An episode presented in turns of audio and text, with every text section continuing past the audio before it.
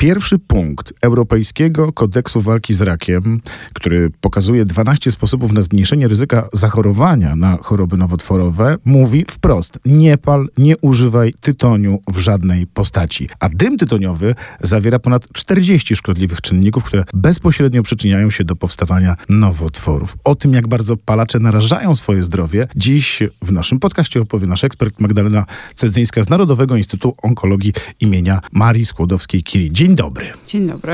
Czy to jest prawda, że każdy papieros kosztuje około 11 minut życia? Znaczy ja w ogóle chciałabym zacząć od tego, zanim odpowiem na pana pytanie, że po pierwsze, nie tylko pierwszy punkt, ale dwa punkty kodeksu mówią o paleniu, bo drugi punkt mówi o biernym paleniu, o narażeniu mhm. na dym tytoniowy i właściwie mm, z punktu widzenia zdrowia, no to jeden i drugi punkt mówi o narażeniu na dym tytoniowy. Po drugie, Muszę tutaj trochę sprostować, że 40 substancji um, rakotwórczych to było jak ja zaczynałam pracę, czyli kilkanaście lat temu. Mówiliśmy o 4000 związków chemicznych, dymie tytoniowym i, 4, i 40 rakotwórczych. Niestety, ponieważ papieros jest takim produktem już w tej chwili przemysłowym, to znaczy przemysł tytoniowy staje na rzęsach, żeby go uatrakcyjnić dla klientów i dodaje co róż nowe mm, substancje, które mm, oczywiście wydają się bardzo przyjemne, takie jak kakao, lukrecja, wanilia. One są dopuszczone oczywiście do użytku, ale nie do procesu spalania, tylko albo w, w przemyśle spożywczym, albo no, głównie w spożywczym, ale tego się nie spala. Niestety, ponieważ tyle się dodaje tych produktów, to te, w tej chwili już Międzynarodowa Agencja Badań nad Rakiem w Lyonie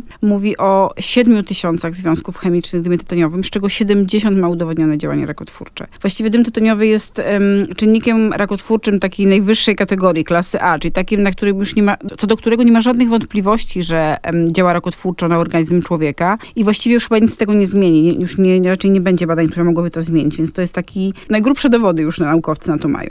A mhm. zapytał pan, czy papierosy skracają życie? Tak, tak. E, ponieważ wiemy o szkodliwości palenia już od kilkudziesięciu lat właściwie, była też szansa zaobserwować w takich dużych kohortach, czy takich dużych badaniach e, na przestrzeni wielu, wielu lat, zaobserwować jaka jest różnica między osobami, które palą i osobami, które nie palą. I oczywiście my wszyscy wiemy, że palacze umierają na różne choroby, ale właśnie mm, nie zawsze o tym wiemy, że palacze żyją po prostu krócej i że średnio osoba, e, która, mm, która pali, traci około 20 lat życia. To jest bardzo dużo. Dobrze, że z tej rozmowy podcastowej dowiemy się e, jeszcze więcej, bo jak e, pani doktor zauważa, no, poszerza się to spektrum aktualnych badań i także wyzwań, o nich także będziemy rozmawiać. Usystematyzujmy. Jakie nowotwory pojawiają się najczęściej u osób palących? Najczęściej to oczywiście rak płuca i każdy o nim wie.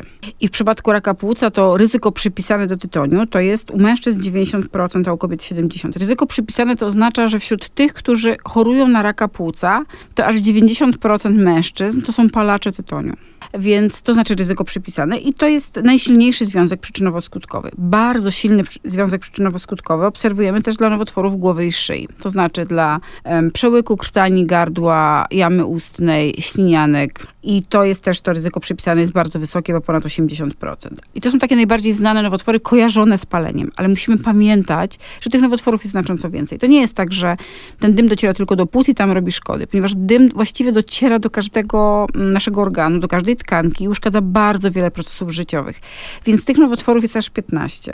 Bardzo też duży, silny związek obserwujemy dla raka pęcherza moczowego. Właściwie nasi onkolodzy w klinice nowotworów układu moczowego um, mówią, że wśród tych, którzy są diagnozowani z rakiem pęcherza moczowego, to właściwie każdy albo palił kiedyś albo jest obecnym palaczem. Więc rak pęcherza moczowego to też jest silny związek, ale to też jest rak miedniczek nerkowych, rak żołądka, rak trzustki również, mm, rak szyjki macicy również jest powiązany z paleniem tytoniu, chociaż oczywiście wiemy, że wywoływany jest przez HPV, ale chodzi też o pewne zmiany, które dym tytoniowy mm, czyni w naszym organizmie i pozwala temu e, wirusowi aktywniej, mm, aktywniej uczestniczyć w procesie nowotworzenia. Więc tych nowotworów jest 15. Warto o tym pamiętać, kiedy podejmujemy próbę rzucenia palenia, że to jest chyba naj najlepsze, co można zrobić, żeby uchronić się przed nowotworem. To dorzućmy do tego jeszcze e, inne schorzenia. Jakie inne choroby może wywoływać jak rozumiem, czynne i bierne palenie tytoniu. Jest jeszcze e, grupa chorób, które są pierwszą przyczyną w ogóle zgonów w Polsce, czyli choroby układu krążenia. I tam e, jedna trzecia tych zgonów z powodu chorób układu krążenia to są zgony spowodowane również paleniem tytoniu. Znaczy, czy, tytoniu jest czynnikiem wywołującym te, te choroby i zwiększającym ryzyko zgonu z powodu chorób układu krążenia. No oczywistym jest też, że to są choroby układu oddechowego i to jest głównie przewlekła obturacyjna choroba płuc. Taka choroba, w której ta um, pojemność płuc człowieka się zmniejsza dużo szybciej niż normalnie, no bo każdemu się zmniejsza, tam po 25 roku życia, ale u palaczy zmniejsza się mniej więcej dwukrotnie szybciej, co oznacza, że około 60 roku życia oni właściwie stają się bardzo często niewydolni oddechowo. I to jest właśnie przewlekła obturacyjna choroba płuc, która też jest dosyć częstą chorobą w Polsce i to też jest choroba w dużej mierze związana z paleniem tytoniu. Są też takie choroby, o których się mniej mówi, ale warto o nich pamiętać, na przykład szybsze starzenie się mm, naszych oczu i tak zwane niedowidzenie związane z paleniem tytoniu. Tam pamiętajmy, że właściwie palenie uszkadza wszystkie naczynia.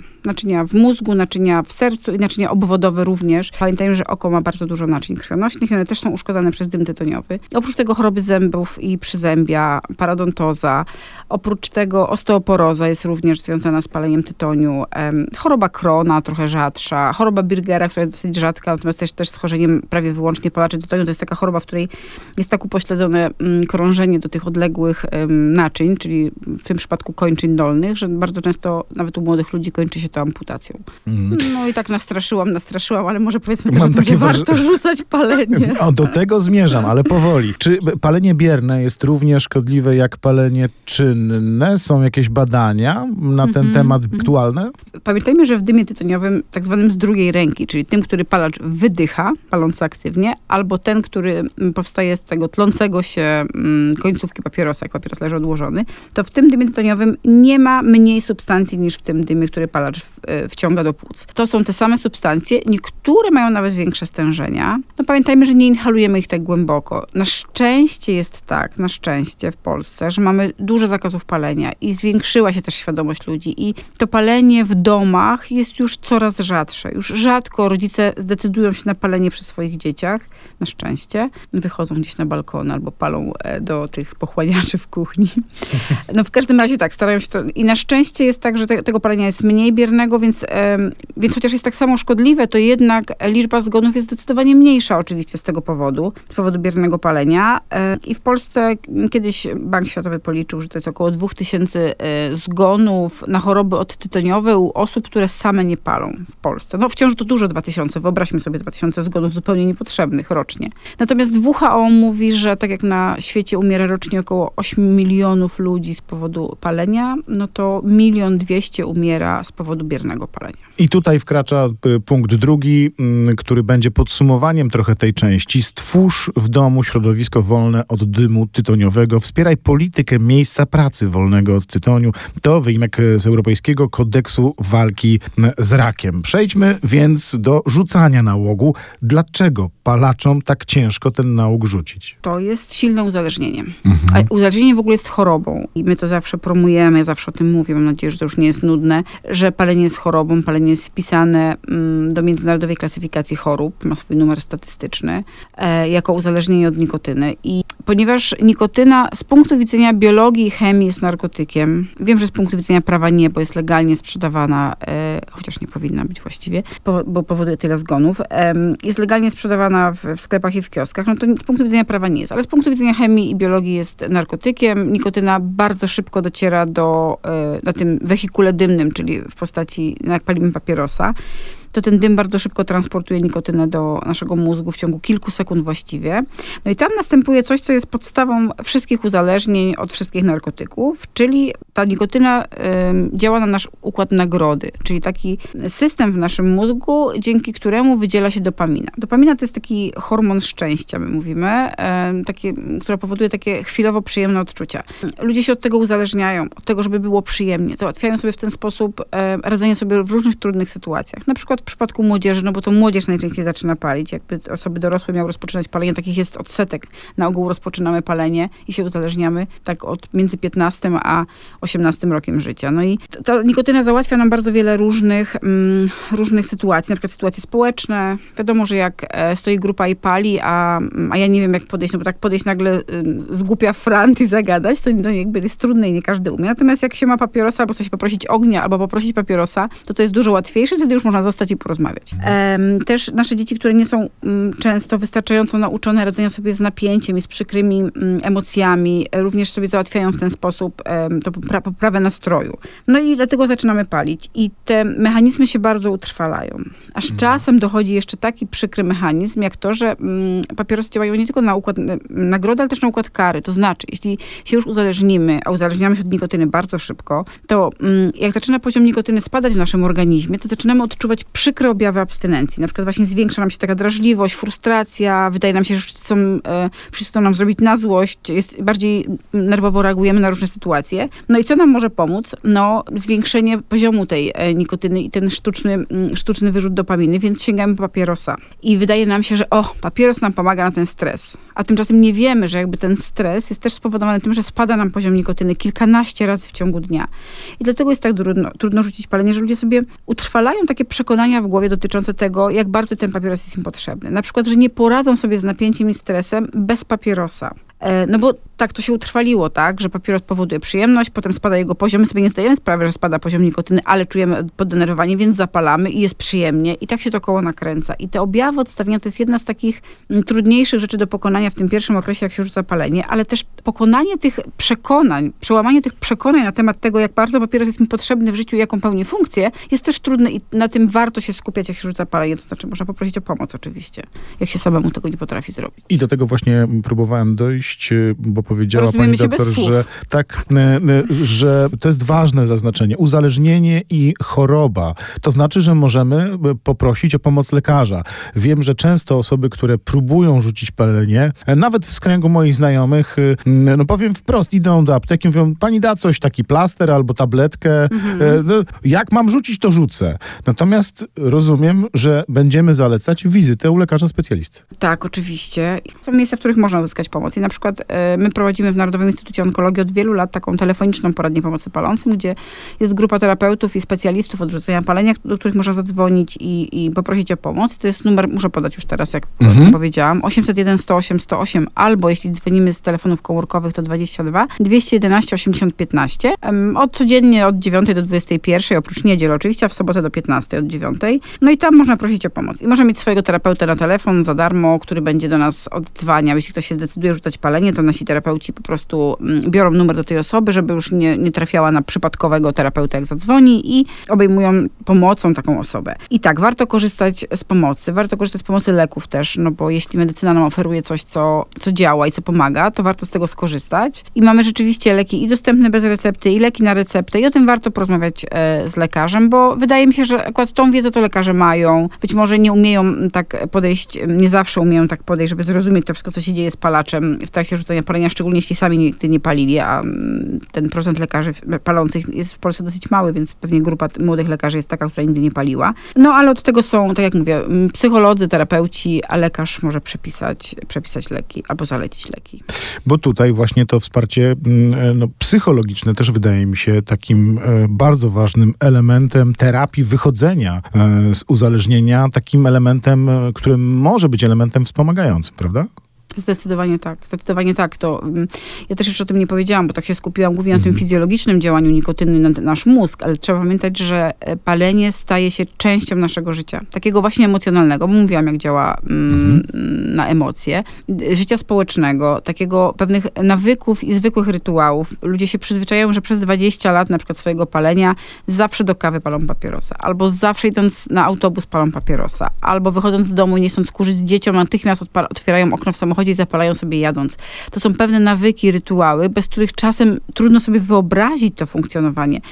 I tutaj y, pomoc też psychologa jest nieoceniona. I takiego terapeuty, który mm, rozumie te wszystkie zależności behawioralne i pomaga pacjentowi uczyć się nowego życia bez papierosa, bo on się staje po prostu częścią takiego zwykłego funkcjonowania. Co więcej, trochę tak reagujemy jak psy z eksperymentu Pawłowa, które na dźwięk miski się śliniły, to my utrwalając pewne zachowania przez lata, potem też mamy tak, że następuje bodziec i reakcja. Widzimy na przykład kawę albo piwo na grillu, albo znajomego, z którym zawsze palimy i automatycznie przychodzi nam chęć palenia. Bardzo wielu palaczy, którzy palą taki tak zwany heavy smokers, czyli takich, którzy palą dużo papierosów, to oni palą mm, właściwie e, myślę sobie, tak pa- patrząc na swoje doświadczenie i pracę z pacjentami, że połowę papierosów, które wypalają, pa- palą z przyzwyczajenia w związku właśnie z rytuałami, a nie z takim rzeczywistą em, spadkiem poziomu nikotyny i taką potrzebą biologiczną. Bo po prostu oni wszyscy wstają od biurka, idą na przerwę, chociaż to też się rzadziej, coraz rzadziej zdarza na szczęście. I wtedy ja też mam taki odruch, żeby wyjść i zapalić. Mhm. Mówiła pani doktor o środku kary i nagrody.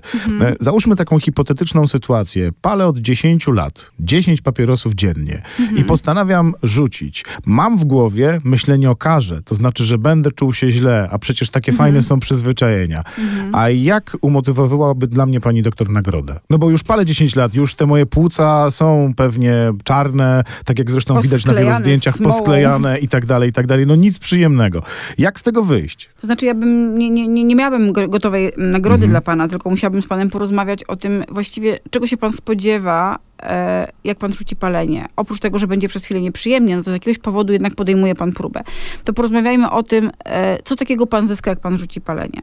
Bo I to mogą być bardzo różne zyski. To mogą być zyski związane ze zdrowiem, bo dla niektórych to jest ważne, chociaż to jest takie trochę wirtualne, nie? Nie zachoruje w no tak. przyszłości. Ale to mogą być takie zyski też związane z, z tu i teraz. Na przykład przestanie się mnie czepiać mój partner i ciągle mi wiercić dziurę w brzuchu. Moje dzieci przestaną mnie prosić i tak Przestanę dalej. tak dalej. śmierdzieć na przykład. Przestanę śmierdzieć. Mhm. Nie okazu- okaże się, że mam jednak lepszą kondycję, bo odchodzę z chłopakami na skłosza i jestem po prostu najbardziej zasapaną osobą w całej naszej em, paczce, tak? I muszę częściej siadać i wymieniać się. No jakby mnóstwo jest różnych powodów do rzucenia palenia, ale każdy ma jednak indywidualne. Oczywiście one są pogrupowane, tak? To są zdrowotne, Mhm. ekonomiczne oczywiście, tak? Papierosy są drogie, takie związane z pełnionymi rolami, czyli bycie mamą, bycie babcią i tak dalej. No ale gdzieś w ramach tych grup każdy ma swoją własną indywidualną motywację i warto o niej rozmawiać. I wbrew pozorom wcale to nie zawsze jest zdrowie, bo to jest takie trochę wirtualne. Nie zachoruje za 25 lat na raka. No, Czyli rozumiem, że odroczona Mhm, Rozumiem, że, rozumiem, że to, jeżeli jest to uzależnienie i choroba, to jak każde uzależnienie działa to na tej zasadzie, że jeśli pojawi się nam ta myśl, jeżeli jesteśmy osobą palącą, że chcemy coś zmienić, to to jest najlepszy, najlepszy moment, żeby to przejść od słów do czynów i zacząć to zmieniać. No bo przede wszystkim musimy chcieć. Na terapię, wychodzeniu z uzależnienia nikogo nie jesteśmy w stanie na siłę zaciągnąć. Ta wolna To wola prawda. to jest podstawa, prawda? To prawda. To I prawda, motywacja. Tak jest. Dokładnie tak jest. I dlatego takie ważne jest szukanie tej motywacji, ale też identyfikowanie tych tak zwanych roadblocks, czyli tych przeszkód, tych przekonań na temat tego, jakie to życie będzie beznadziejne bez papierosa. Chociaż ja muszę powiedzieć, zawsze to powtarzam pacjentom, którzy się tak boją tego, że, że będzie beznadziejnie, że ja nie znam osoby, nie spotkałam osoby, która wyrzuciła palenie i powiedziała mi po roku, dwóch, czy jakimś tam czasie, że, że, że żałuje. Nie znam takiej osoby, która by żałowała, że rzuciła palenie. I to jest dobra puenta naszego e, spotkania. Naszą ekspertką była Magdalena Cedzyńska z Narodowego Instytutu Onkologii imienia Marii Skłodowskiej-Curie. Piękne dzięki za rozmowę. Bardzo dziękuję za rozmowę.